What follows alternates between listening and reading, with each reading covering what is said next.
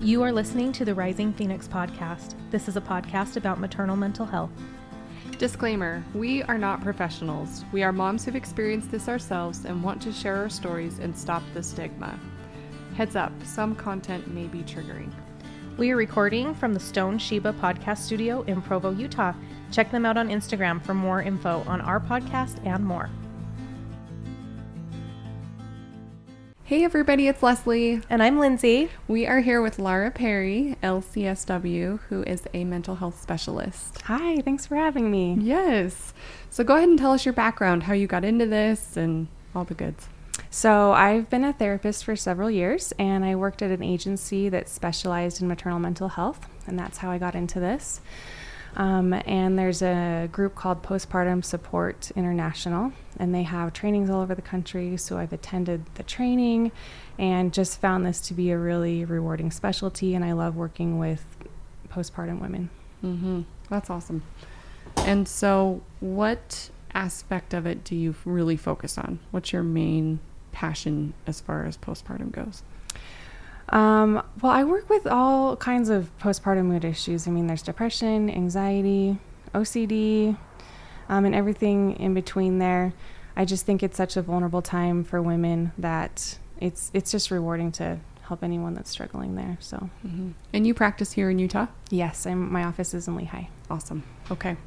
So tell us about all. She's got some notes, and I'm so excited about them. So just go for it. Yeah. So, um, a place that I start with all of my clients is with self compassion and noticing how we talk to ourselves, our self talk. Because so many times, especially as moms, we tend to beat ourselves up. Um, we say, why, why am I feeling this way? I should be joyful. I should be so happy right now. And we are just really mean to ourselves. We would never say the things that we say to ourselves to a really good friend. And so we start analyzing that and looking at that and how to speak to ourselves with, with compassion. And we really have to train our brains to do this. Uh, we're, our brains are wired for negativity, truly. And so we have to work to overcome that, to see the good in what we're doing, to see the good in ourselves. And Kristin Neff is a therapist that has done a lot of work on self compassion, and she has an amazing website with a lot of resources on it. And there's a self compassion meditation on there that I go through with people. Um, we can talk more about that if you want. But yeah, how long is the meditation? It's only five minutes long. It's really? Just like a yeah. Oh, they have awesome. they have them of all different lengths, but this one is only five minutes, and it's it's just going over the principles of everyone has suffering in their life. Your suffering is valid. I think that's a huge point for a lot of people is that we tend to say, well, someone else has it worse. Um, that's a theme I noticed in listening to your episodes. Is so we all said this to ourselves, right? Like, yeah. so, well, someone else has it worse, and it's I'm I'm okay, but really, your suffering is valid, and you feeling your suffering does not take away from anyone else's pain. Mm-hmm. So it's important to acknowledge that, and acknowledge that everyone has suffering, and that we we wish ourselves well, and we can do that through through our thoughts, through thinking, and talking to ourselves with self compassion. I love that. So after you you suggest that they listen to the meditation, is that something that they do on their own or something that they do with you? Sometimes I do it in the office okay. with them, um, and I we can link to it in your yeah that would be great. Notes. Um, and I think it's it's just keeping track of your thoughts throughout the day. You know, noticing, oh wow, I was really mean to myself when that happened, and just being more aware of that throughout your day too. And then when our clients come back, we talk about it. Yeah, I love that. And so then what's something else that you, what's like the next step after you do that with them? Um, well, Brooke was on your podcast and she's with PSI in the Department of Health and they have a lot of great resources and the um, Sunshine acronym yes that you talked about. I think even doing those little things for ourselves, making sure you don't get lost in motherhood, that you are going on a little walk if it's helpful, that you are spending time with friends, that you're laughing, that you're um, doing those things that really help our moods. It's so easy to get lost, especially with an infant. I mean, it's all consuming. Yeah. And mm-hmm. so it's it's okay to take time to tune in to yourself, who you are, and to not have your whole identity sucked up in motherhood. And so the people that the mothers or even fathers that come to see you, are they typically what stage are they at? Does it vary or are they you know, newborn stage or have they had it for a long time? Have you noticed a trend as far as who finally comes to seek that help? Yeah, I think most of the people that come to see me have infants six months and younger, but it can start in pregnancy a lot of the time, Mhm. and we don't realize that as often, I think. Depression, anxiety can definitely start in pregnancy. Um, and then it can go for a long time if not treated. So there's really no there's no start and hard stop for it. But it just in my experience, I think it's been around that age. But really, seek help anytime that you Mhm. feel like you need to, right? And there are several free support groups out there in this area. And if you're in a different state, you can look on PSI's website and find a support group. So those are also a great resource. Okay, another thing that's important to talk about is that we are not our symptoms. So many times if we feel angry or irritable, we think, "Well, I'm I'm just a bad mom. I'm a mean mom now." But it's not us, it's like a symptom of what you're experiencing. Like just like when we have a runny nose with our cold, it's just a symptom of what's going on. So these things that we experience are just a symptom of what's going on with us. And anger is one of those that's really hard for us to separate sometimes because we feel so guilty when we are angry if we yell at our kids or if we're angry it's it's really hard for us to separate that but that's one of the things that I work on with my clients is separating that out. Like you are not your symptoms. Mhm. this is a is what's going on with you right now. Um, and I think it's uh, important to use anger as a clue and to say oh I notice I'm I'm angry today. What's going on with me? What can I do different? Instead of getting really wrapped up in it. And it kind of freaks us out sometimes. Like we don't like to feel anger. It's uncomfortable. Mm-hmm. and so but to just use it as a clue to be even kinder to ourselves if we're feeling really angry. There's uh, a buddhist monk that has i don't i don't know how to pronounce his name actually but he has this great um, book about anger. And he says we should treat our anger like a little baby. And i like that metaphor because if you have an infant then you're really you know what a baby needs. You have to it's like all consuming we have to like be gentle with our anger. We have to if it, if our anger is like calling us to do something then we have to pay attention like we can't ignore our anger we like we wouldn't ignore a baby we have to just treat it um, as a clue and figure out what we need like maybe we need to make a change in our lives maybe we need to set a boundary maybe we need to ask for more help Mm-hmm. those kind of things I love that. Mm-hmm. So many of my mom friends, we all talk about anger. One of my friends texted me the other day and she's like, please tell me I'm not the worst mom ever. I just freaked out and lost it on my son. It's like, I do it all the time. All the time. Yeah, I think we all do. It happens. Mhm. And we just have to know what to do next, right? Yeah, what to do yeah. with it. Yep. Um, and really, the most important thing in families and relationships is repair. Like, we go back and we say, I'm sorry I did that. We'll repair it, you know, and then learn, okay, what's my anger telling me? What do I need to do now? Do I need to call a babysitter and have a break for my kids? Do I need to, what do I need to do here? hmm And Lindsay's really good at that with her boys. When you have those moments of like losing it sometimes, like we all do, Absolutely. you're so good at talking through it with them afterwards. Like I learn all those techniques from her because she'll sit down and and work through it and talk to them and help them understand and apologize. Like you're yeah, really good it's at usually that. through a lot of tears Mhm. on my part, Mhm. the guilt, you know. But I do make sure I do that because then I feel like they know, like this. I didn't want to react that way, and you know, and I Mhm. and I let them know their part in it too. Like this happened because you did this, and next time we can do this better. We can do better next time. We'll both Mhm. work on that, you know. Mhm. So It's all a process. And as parents, we go through developmental stages too. We're Like, just it's figuring all- it out. Right. We think it's all about our kids, but really we're growing and learning. And um, there's this term called matrescence, comparing new motherhood to adolescence, oh, because it is like a similar change, right? Totally. That was um, Alexandra Sacks is a researcher who coined that term.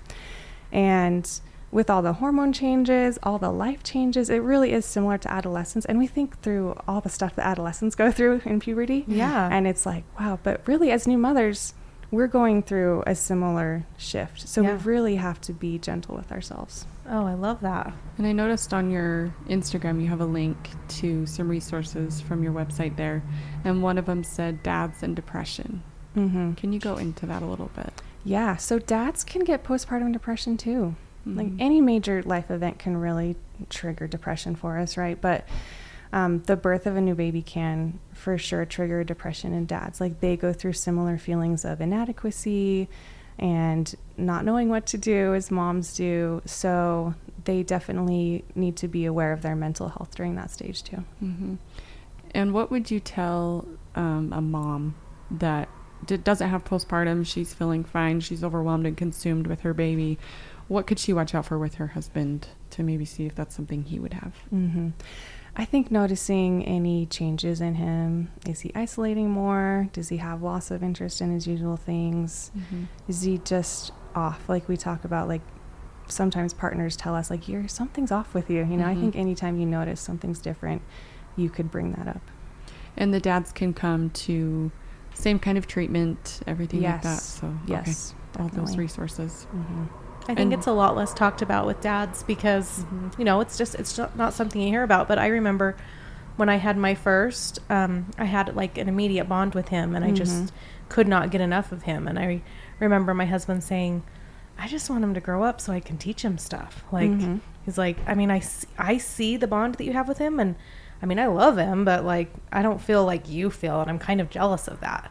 I, I don't think that he had depression, but I think it's normal for dads to go s- through some emotions with a new baby. It's definitely a change for everyone. Yeah, it is for sure. And in our in our society, we still don't allow men the space to talk about their emotions. We're getting better Right. as a society. As more men health. open up But about yeah. it, definitely. Yeah, for sure.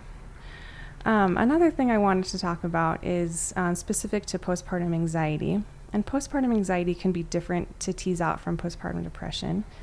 They can all manifest differently for everyone, as you guys know. Um, but someone with postpartum anxiety, especially from the outside, can look can look perfect, right? Mhm. Oh, they're always done up. Oh, we did her on the table, you know. But really, on the inside, is they're they're dying on the inside. Right. Um, something specific to postpartum anxiety also are what we call intrusive thoughts, those scary thoughts. Um, it can go along with postpartum OCD as well, but women can have images or thoughts of scary things happening to the baby or themselves, and that is so, so scary for Mhm. women to go through. So I just want to say if you've experienced that, and it's alarmed you, like you can tell yourself, this is an intrusive thought. Like this is caused by my anxiety. This is part of an illness. It's not part of who you are. It's not part of who you are as a mother. So to not, you know, definitely like seek out help, but to know that that can be a symptom as well. And when you're so I had I've had that. I, I have feel too. like for yeah. forever. Like my Mhm. son's five and I still feel like I have that sometimes, but nowhere like what it was. But Mhm. when you're in that moment, Mhm. um, what do you do? Yeah. You know, because it feels it's when when I had those thoughts when they were so consuming, and I when I still do, Mhm. It's some it's so true to me. It's Mhm. my truth, and I Mhm. feel it so strong. Like I remember being so scared that my son would stop breathing in the night, and I'd sleep with my hand on his chest. But like, Mhm.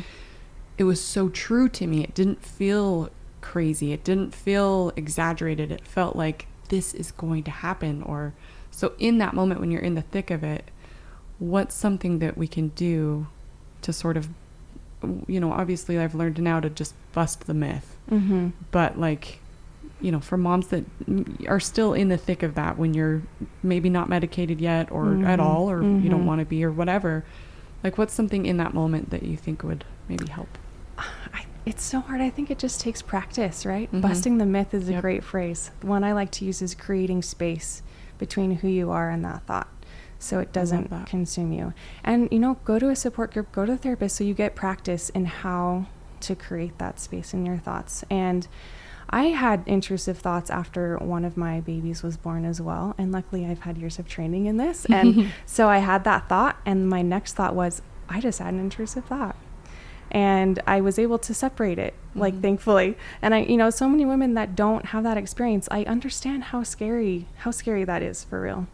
Um, so I think it just takes that practice to know this is what's going on with me. hmm I know that one of the things that, at least it's been somewhat helpful for me, was treating the bust the myth or creating space um, like a muscle. so that Mhm. when I wasn't needing that muscle to hold things, right, to lift the heavy stuff, I was working on it. And when I wasn't in that scary space, Mhm. to be able to practice it outside of that so that prepare Mhm. for when that moment did come and I felt like I didn't have control over my thoughts, that I was a little bit stronger in that space. To kind of work through it a little bit. I don't know. Yeah, that's a great thing to do for sure. Um, another thing I have my clients do, not really specific to intrusive thoughts, but is create a list at the end of every day of things that they did right that day. Um, it's so, like we've talked about, our brains just go to the negative. And Mhm. so I have done this for myself, where at the end of the day, I'll write down, okay, I did this right today as a mom. I made that PB and J with love, or whatever it is. Those simple things, because it helps train our brains to see the positive, to see that we are doing well as a mom, even if we're having some depression or anxiety or whatever. We are still a good mom. We're still doing good things. Do you see healing and improvement that happens without medication? Because some, a lot of moms don't want to go there. Yes, And may not need for to. sure. Yeah, I think it's so it's so different for every person. Um, some moms don't need medication. Uh, I think education, support, therapy, support groups, asking for help from people that you trust, you can definitely see improvement with those things alone. Um, something about medication, though, if you do go that route, there is a DNA test that you can do where they swab your cheek and figure out which set of medications are going to work better for you versus a different set. So that I know it's hard to figure out a medication. Sometimes you have to try Yeah. several. And so that can be something really helpful if you ask your doctor about that. Okay, and just say, how do you, how do you word that? Just I- I've heard I there's want a the DNA, DNA test. test. yes, they should know what Give you me the mean. swab. Okay, that's good. I know there's a lot of moms that don't do the medication because they don't want to have to deal with going on 10 different ones to get there. Yeah, and I understand that. I definitely that's a daunting route to go sometimes. Mhm. And if you start to notice improvement and you feel better doing other things, that's great. So, Laura, you had a quote or a post on your Instagram that I just like it stuck with me. So, do you mind reading that quote? Yes. Okay. Um, this is a quote by Gina Ogden. She says, Was there nurturing in your childhood or was there disappointment and abuse? Having a child will bring up feelings about your own early life. There can be this can be one of the blessings of motherhood, even if those feelings are difficult ones. Our children can wake us up, helping us see what emotional baggage we're carrying around. In fact, bringing up baby can bring up all the unresolved issues of your past and magnify them until you absolutely have to pay attention. It's crucial that you listen to your body, mind, heart, and spirit and recognize where you are in the healing process. I love that so much. So, what's your take on that? Yeah, I think, like we said earlier, parenting, we go through developmental stages, right? If we've had a trauma in our past, when our child reaches that age, we can experience feelings of that trauma again.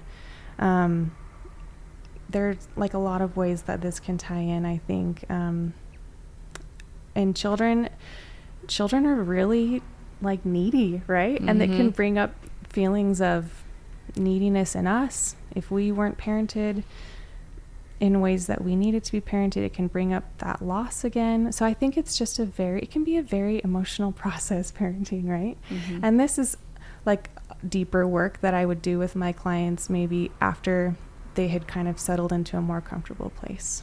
If Mhm. with their if they come in for postpartum depression or anxiety, we're not going to jump right into their childhood stuff like they got to feel better now first, you know. But then if they want to go there, then we definitely talk about this and how um, just how the parenting role can make us feel reflect on our own childhood and make us feel these feelings. Is it common that you see that this kind of stuff happens? Like Yeah. it unearths things from your childhood? Yeah. Common? Definitely, I think so. And not not all my clients want to go there, and that's totally fine. Mhm. And not everyone needs to, or you know. But I think for the people that do, it can be really helpful to do that. Hmm, that's awesome. And I noticed on your Instagram you have the book "It Didn't Start with Me" about Mhm. epigenetics. Is that what it's called? Yeah. Um, that is a fascinating book. What are your What's your take on all of that? Because some people think that's just crazy, right? Yeah, I I thought that was a great book. Some of it was a little out there Yeah. for me, Mm-hmm. but I think the basic idea is sound that trauma can be passed through generations, right? I'm Mhm. not I'm not a scientist. I don't know about the whole epigenetic piece, but definitely relational trauma can be passed down, and that can play out as we're a parent, you know. We we realize, "Oh, I'm not how I thought I would be as a parent," or I wanted to reject that part of parenting. I didn't want to be like that, but it turns out I am, and why is that? And going to therapy can be really helpful to figure that out. Mm-hmm. What would you tell a mom or a dad um, on their very worst day when they're scared to tell anybody that they have it? Because, like I said, most like most of these women that have done podcasts with us have never shared their story, Mm-hmm. Mm-hmm. um, or they've only gone to the doctor. They don't want to talk about it. They feel shame, um, guilt. Mm-hmm. They don't want to be the service project. Mm-hmm. What would you tell them? I totally get that. I've been there. No, me too. I think just knowing you are not alone, you are not the only one that's been through this, you are not your symptoms, and with help, you will get better. I think that's what I would say. Perfect. Mm-hmm. Yeah. Another analogy that I like to use with clients um, is the sky mind analogy, where, you know, the sky doesn't change, but sometimes different things roll through. A, a rainstorm rolls through, or it's cloudy, but the sky is always there. And with any kind of depression or anxiety, like it can feel like we're in that rainstorm, right? And that's all there is. Mhm. But it can be helpful to know no, I I haven't changed. Like I am still who I am. I'm having symptoms of this anxiety or depression right now, but it's going to pass through. And to just it's just kind of helpful I think in creating that space or busting that myth like Mhm. knowing it this will pass this this is not your new normal this is not forever if you don't feel right to say okay i'm in a rainstorm right now i need to i need to get help i need to get out of this And what kind of um, treatment do you offer at your office? What do you, for people that are, local here to Utah, I know we have a lot of listeners here in Utah. Um, what other types, what do you offer there? so at my office i just do individual and couples therapy Okay. but there are several support groups around so we can make sure to to link to those Okay, perfect. And um, have you noticed with the support groups that it really makes a difference? I know some people can't afford counseling or can't afford things like that. Are the support groups, do they cost? some of them do some of them don't Okay. hmm But I think support groups are amazing. Just, it's so, I mean, that's why this podcast is amazing, right? You just hear other women's stories and you say, oh, I'm not alone. She got Mhm. better and so will I. So, for women that have never been to counseling or therapy or anything like that before, can you kind of guide us through what that looks like? Yes, it can be pretty scary to start counseling. I know. I've been a client myself and I know it's hard to go and be like, I'm going to spill my guts to this person that I don't know. Um, but it's so they talk about how you need to shop for a therapist, and it's true. You need to find someone that you connect with, that you feel safe with. If you're having postpartum depression anxiety, I would recommend getting someone that has training specifically for that. Um, so I have my clients fill out some paperwork online before they come in, just basics of why they're coming in, what's going on with them. And then we meet, and um, most people come in once a week to start with, sometimes twice a week, depending on what they're going through. And then as some people start to feel better, they go to every other week or just lessen their sessions. And for postpartum depression and anxiety, it doesn't necessarily need to be like this long. You're going to be in therapy for a year. It can be really short, like sometimes six to eight times, 10 times they come and it, you know, they feel better. Um, but we, we just talk, you know, I provide education, I listen, they tell me what, what the worst symptom is for them. We, it's kind of a partnership. We work together to figure out what is going to help them feel better. And so they feel like they have tools in their tool belt when they're feeling really bad or really low. They just feel like they have somewhere to go, something to do. And you give them like a weekly assignment, something to focus on, something to work on, and kind of report back to you. Yes, I love giving homework. I, I try not to make it too overbearing, especially for new parents, but I have um, TED Talks that I'll email to listen. Um, just simple things like think about this this week and just send them an email to so they remember what what to focus on that week or what we talked about. And really, they say a majority of why therapy works is your fit with the therapist, the connection that you have with them. So it's really important to find someone like if you go meet with a therapist and you're like, I'm not sure we click or I feel safe with them, to to find somebody else. So Yeah. that's a really important piece of it. Is there a way to figure that out without actually having to go to an appointment, like a phone consultation, Yeah. or like you know, have you found there's a way to do that without? Yeah, I think I know I offer like a free phone consult where we can chat for a few minutes. I think most therapists will do that. You can talk on the phone first and say, This is my problem. How would you help me? How would you, like, what do you tell clients in my situation? So you can kind of get a feel for that. That's great. And um, in several places, they also have like intensive outpatient therapy, they call it, where you can go every day for, I think, three to four hours a day to get more intensive therapy. And that is really helpful for a lot of women. Hmm. And I know that one of my friends, she was talking about, she kept saying, like, I, I can't afford this, I can't afford this. And her husband was like, You can, we can. Just don't go to lunch Mm-hmm. once a week for the whole month. Even if you go once a month, Mm-hmm. just make it work and go. Just Mhm. don't go to You Cafe can't Rio. afford not to. yeah. Basically. And it was so cool to hear her husband say that because he was just like, "We can, we can make this work. If you, if even like I said, like even once a month, Mm-hmm. Just don't go to lunch once a week, and Yeah. that you know. So there's there's ways to to make that work, and there's even assistance, you know, Mhm. sometimes through your religious sector or you know Yes, things like sure. that. So there's so just for I just want to make sure all the moms out there know that there is a way to make that work, Mhm. um, and it it just can look however it gets to look. But do you feel that way? Like yes. And it's, I mean, it's hard for us as moms to prioritize ourselves, Mhm. and mental health goes into that. It's hard to say, I'm going to spend this money going to therapy when we're like, oh, but we need all this other stuff. Mhm. But but really, it's like the oxygen mask analogy. You have to take care of yourself first before you can take care of anyone else. So I agree completely. hmm Well, anything else that you want to go into or want us to know? Other than we'll definitely post the links to your Instagram and your website and all of that on the podcast description. I think that's it. Thank you so much for having me. Yeah, thank you. Thank you for listening to the Rising Phoenix podcast. If you feel like you can relate and would be open to share your story with us, please email us at risingphoenixpodcast at gmail.com. For more information on local and national resources for pregnancy and postpartum health, visit www.postpartum.net or www.psiutah.org. We are recording from the Stone Sheba podcast studio in Provo, Utah. Check them out on Instagram for more info on our podcast and others. Thanks for listening.